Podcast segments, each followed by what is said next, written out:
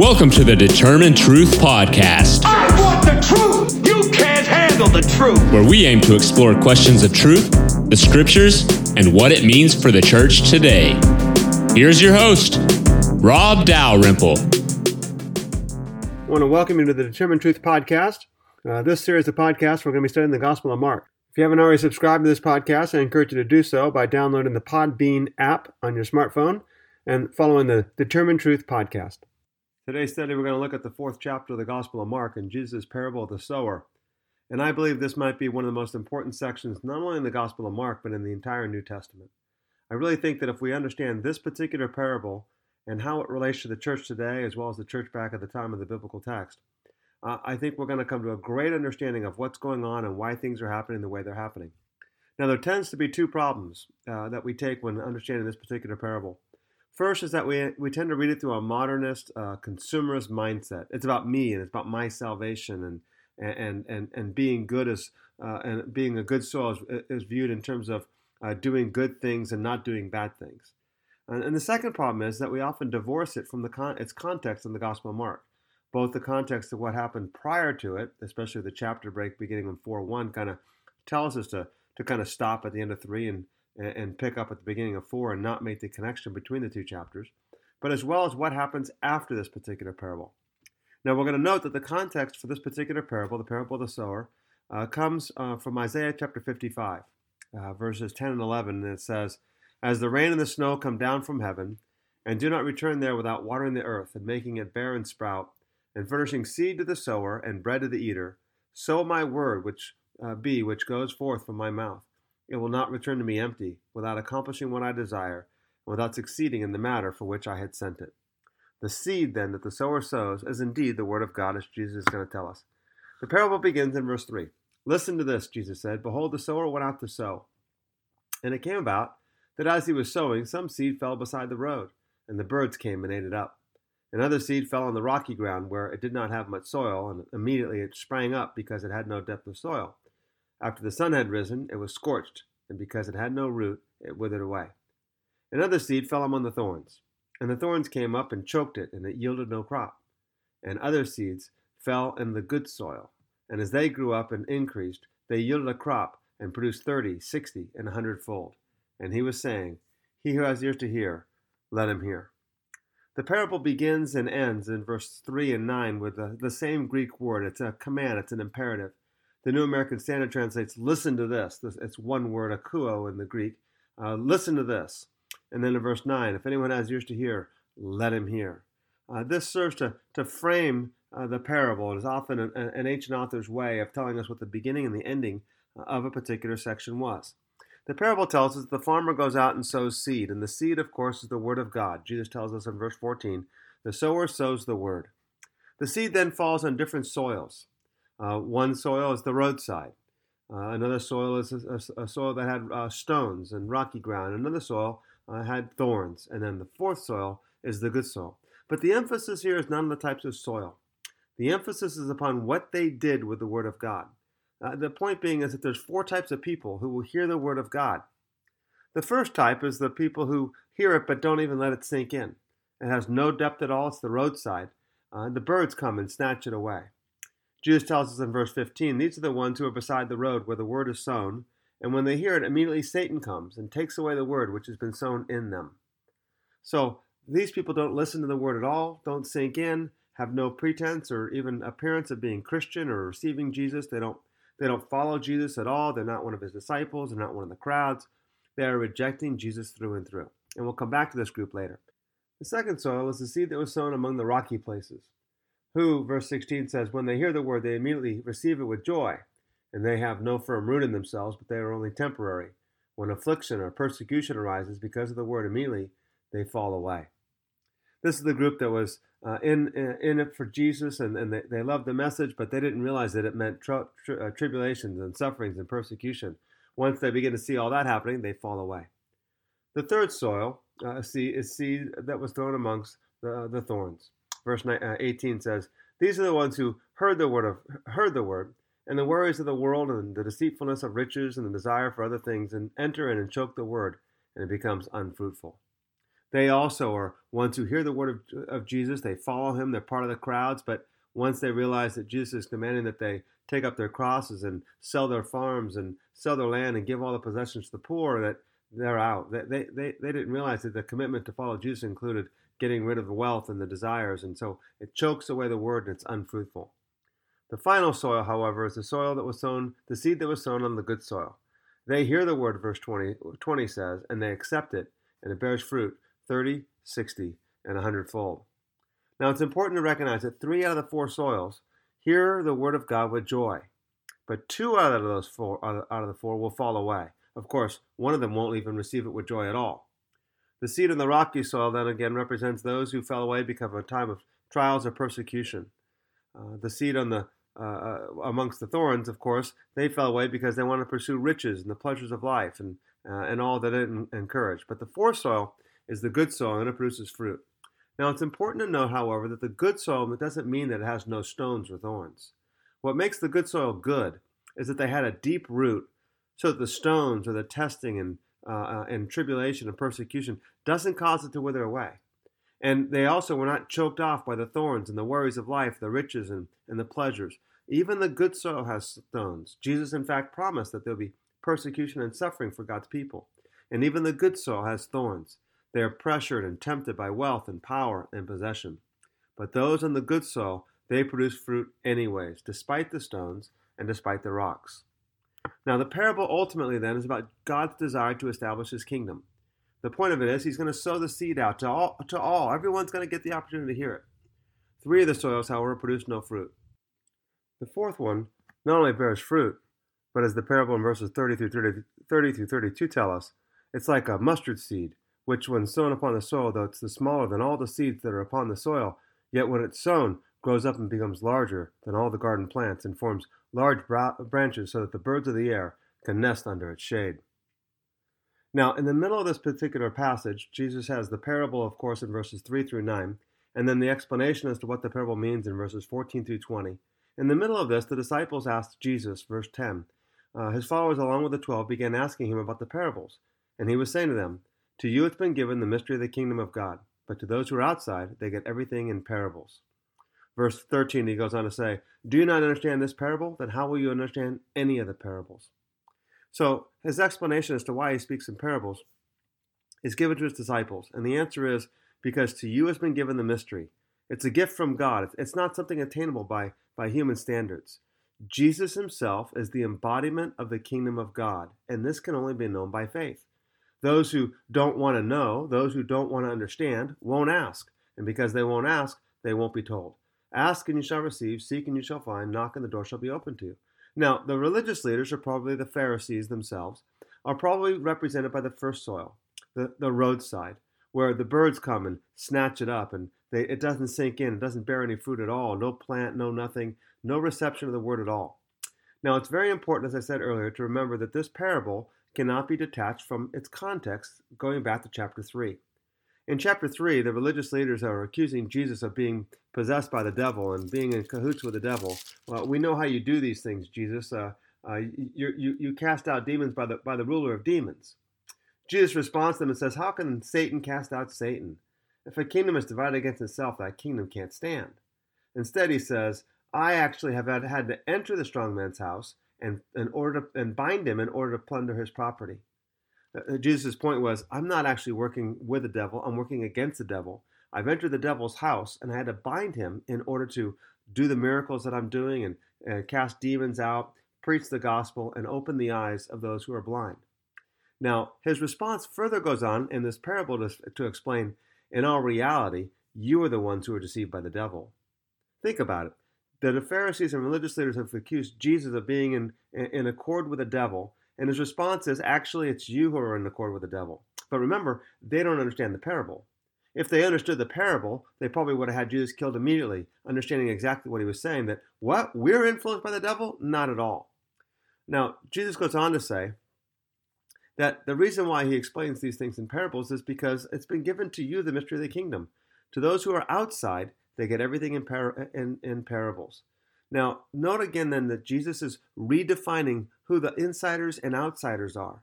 At the end of chapter 3, he said, My, my brother and my mother are those who do the will of my Father who is in heaven. That person is my brother and my sister and my mother. What's very significant about that statement is that Jesus has redefined family. Now, you have to understand, family is a, a central pillar of the Jewish world, of the Old Testament people. We are sons of Abraham. We are the called ones, the chosen ones, the beloved ones of God. We are on the inside, and everybody else is on the outside. Now, as we've mentioned before, the Israelites had kind of grown to con- conclude that those on the outside were the enemies. They were the lost, they were the, the enemies of, of God's people. And it makes sense. After all, Egypt and Assyria and Babylon, Babylonia and Persia and Greece and Rome have always persecuted the, the people of God. So we're on the in and they're on the out. And to be on the in, you have to be a descendant of Abraham. Now, if you recall John the Baptist's statement in, in the Gospel of Luke chapter 3, he says to the, to the religious leaders, Don't say to me that we have Abraham as our father, because God can raise up from these stones children of Abraham. You can begin to see, even in the preaching of John the Baptist, that family and lineage wasn't as significant as it was in the Jewish world of the Old Testament time. And now Jesus goes on to say, No, actually, family is being defined by whoever does the will of my Father. Now, he goes even further by saying, Those on the outside, they get everything in parables. The Pharisees and religious leaders, those who don't want to listen to Jesus, those who don't ask, those who don't seek, they're on the outside. The insiders are those who come to Jesus to find out what does this parable mean. Verse 33 says that with many such parables he was speaking them the word of God as they were able to hear it, and he did not speak to them without a parable, but he was explaining everything privately to his own disciples. Those who want to know those are on the inside, and they'll come and ask, and I'll, and I'll explain to them what's going on. Now, another important element of this parable is, fact, is the fact that it's actually an apocalyptic parable. And many of the parables of Jesus and even some of the teachings of the New Testament is apocalyptic in its nature. The catchphrase, he who has ears to hear, let him hear, is a key indication that what I have told you is kind of coded, uh, coded or cryptic. It, it, it, it means something deeper than what you see in the surface. Now, people kind of get all kind of uh, frazzled a little bit by the idea of apocalyptic language, but apocalyptic language is basically language that God's going to use or Jesus is going to use, the scripture uses, in order to describe something of great significance. The inbreaking of God in human history is something that can only be described with a, uh, the idea of cosmic upheaval language. But as far as the parables are concerned, it's not so much this cosmic upheaval language as much as it's this mysterious language. The mysteriousness of something that's being revealed in Jesus, but is unknown without faith and trust in Jesus. The phrase, he who has ears to hear, let him hear, is found in the book of Revelation. Each of the seven letters of, the, of Revelation chapters 2 and 3 say, if anyone has ears to hear, let him hear what the Spirit says to the churches. So it's this apocalyptic catchphrase that tells us that Jesus is giving us something of significance, of cosmic significance, the inbreaking of God's kingdom. And this message, of course, uh, can only be understood by those who have ears to hear. Now, the question becomes well, how do we identify what the good soil is?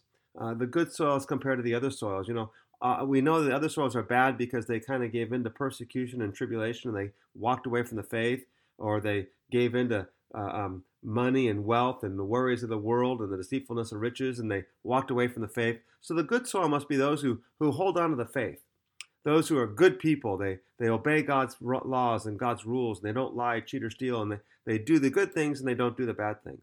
But as I said at the beginning, this is another mistake that we make. We tend to read uh, this parable and much of the scriptures from our own individualistic and consumerist mindset. What's important to note uh, is that the parable doesn't really end, or this section of the Gospel of Mark doesn't really end in verse 20. I said earlier that another element of understanding this particular parable is that we can't separate it from its context, both the context of what happened before, the religious leaders saying Jesus is possessed by the devil, and Jesus' answer is no, you're actually the ones that have been influenced by the devil. That's why you can't even hear the word but as well what happens afterwards. In verse 21, Jesus says, A lamp is not brought to be put under a, bed, a peck measure, is it? Or under a bed. It is not brought to be put on, uh, is it not brought to be put on a lampstand? For nothing is hidden except to be revealed, nor has anything been secret but that it should come to light. If any man has ears to hear, let him hear. And he was saying to them, Take care what you listen to. By your standard of measure, it will be measured to you, and you shall be given, and more shall be given you besides. For whoever has, to him shall more be given. Whoever does not have, even what he has, shall be taken away from him. Now we note again that the repetition of that catchphrase, if any man has ears to hear, let him hear, connects this particular uh, passage or the parable of the lamp that is brought not to be hidden, but to be put on a lampstand, with the parable of the sower uh, uh, uh and the soils. Uh, furthermore, the re- repetition of ears in verse 24, take care what you listen to, reminds, of course, of verse 3, listen to this. So the language is continuing on this language of hearing and this language of listening. The point of the passage is nothing is hidden except to be revealed. Now, the translations kind of often do us a disservice. Lamps themselves, by their very nature, cannot come, they must be brought. And so the idea of a lamp uh, being brought, uh, not to be put under a peck measure under a bed, but to be brought and put on a lampstand, makes sense. But the Greek text actually says the lamp is coming. We know from Scripture that the lamp is actually Jesus. He's the light of the world. In the Old Testament, God is referred to as a lamp in 2 Samuel 22 29. The Messiah is referred to as a lamp in 2 Kings 8 19 and Psalm 132 17. And the Torah, the scriptures, thy word is a lamp unto my feet, Psalm 119 105. The lamp here refers to Jesus himself. Jesus, the answer is the lamp is coming, not to be put under a peck measure or under bed, but to be put on a lampstand. See, what defines the good soil is whether they apply the Word of God. More specifically, applying the Word of God means to make Christ known, to take the light of the world, to appropriate it to our lives, and then to let others see the light of the gospel. Now, we have to understand that as soon as we begin to bear witness to Jesus, what's going to happen? Economic consequences are going to happen. People might lose their jobs. People might be, uh, uh, their businesses might not be frequented, and they're, they're going to have economic strife. And that, of course, is the thorns. Those who don't want to go through the economic strife are going to fall away from Jesus because the thorns choke it away. Furthermore, if you're going to proclaim the gospel of Jesus, then suffering and persecution is going to come. As Jesus himself said, if they persecuted me, they're going to persecute you also. So the stones that come about that cause those who don't have deep roots to, to, to wither away and to fall away. The good soil is the one who doesn't hide the light. The good soil is the one who takes the lamp and puts it on, on the lampstand so that it can shine to all who are around, even though that often means economic, financial hardships, as well as maybe even persecution and suffering. So, what makes the good soil good is what they do with the Word of God. The lamp is not to be hidden, it means that we must take the message of Christ to the world. Now, one last thought. Why did Jesus himself tell this particular parable to his disciples? Well, I think uh, it's important to understand that the disciples had followed Jesus for three and a half years. They had certainly come to believe that he was the Messiah and the King, and they saw all these great crowds attracted to Jesus. The masses were following him, they're hailing him as the King, and everything was going on great. All of a sudden, they get to the end. Jesus is crucified. Those who were shouting, Hosanna, Hosanna, Hosanna, are now shouting, Crucify, crucify, crucify. The last night, even though the disciples didn't know it was the last night, even the disciples began to flee. Then Jesus dies. What happened? Is it true? You can imagine the disciples getting back together after the resurrection, sitting around trying to remember what's going on and understand what's just taken place. And then they recall this parable. Jesus had explained to them that even though there were masses of people that were following him all along, those masses were not true believers. They're going to fall away once things get difficult, financial or, or, or worries of life, or persecution and suffering come about. And that's exactly what happened. Now, another thing that's important to, to remember here, even though I said this is going to be the last point a few minutes ago, uh, is to ask the question why did Mark include this parable in his gospel? And it reminds us, I think, in Mark's readers of why that the fact that many people will not believe, or some will have an apparent belief and receive the gospel with joy, but they won't stick with it. They won't remain in the church. You can imagine the early Christians preaching the gospel and hundreds of people come into the early churches, and then all of a sudden they kind of go down to 50 and 25, and then maybe they build back up and kind of get a small force in that church, and they go off and plant another church. They plant another church, and again, 100 people come to that first Easter service, but then it's quickly down to 25, down to 35. I think Mark included this parable to explain to his readers and, and the early Christians hey, this is what we are to expect. Sometimes the gospel will be received by many, but it won't be believed by all in the long term because they're going to come and not really fully believe in Jesus. But I also think this parable makes sense of the entirety of the New Testament and the church today.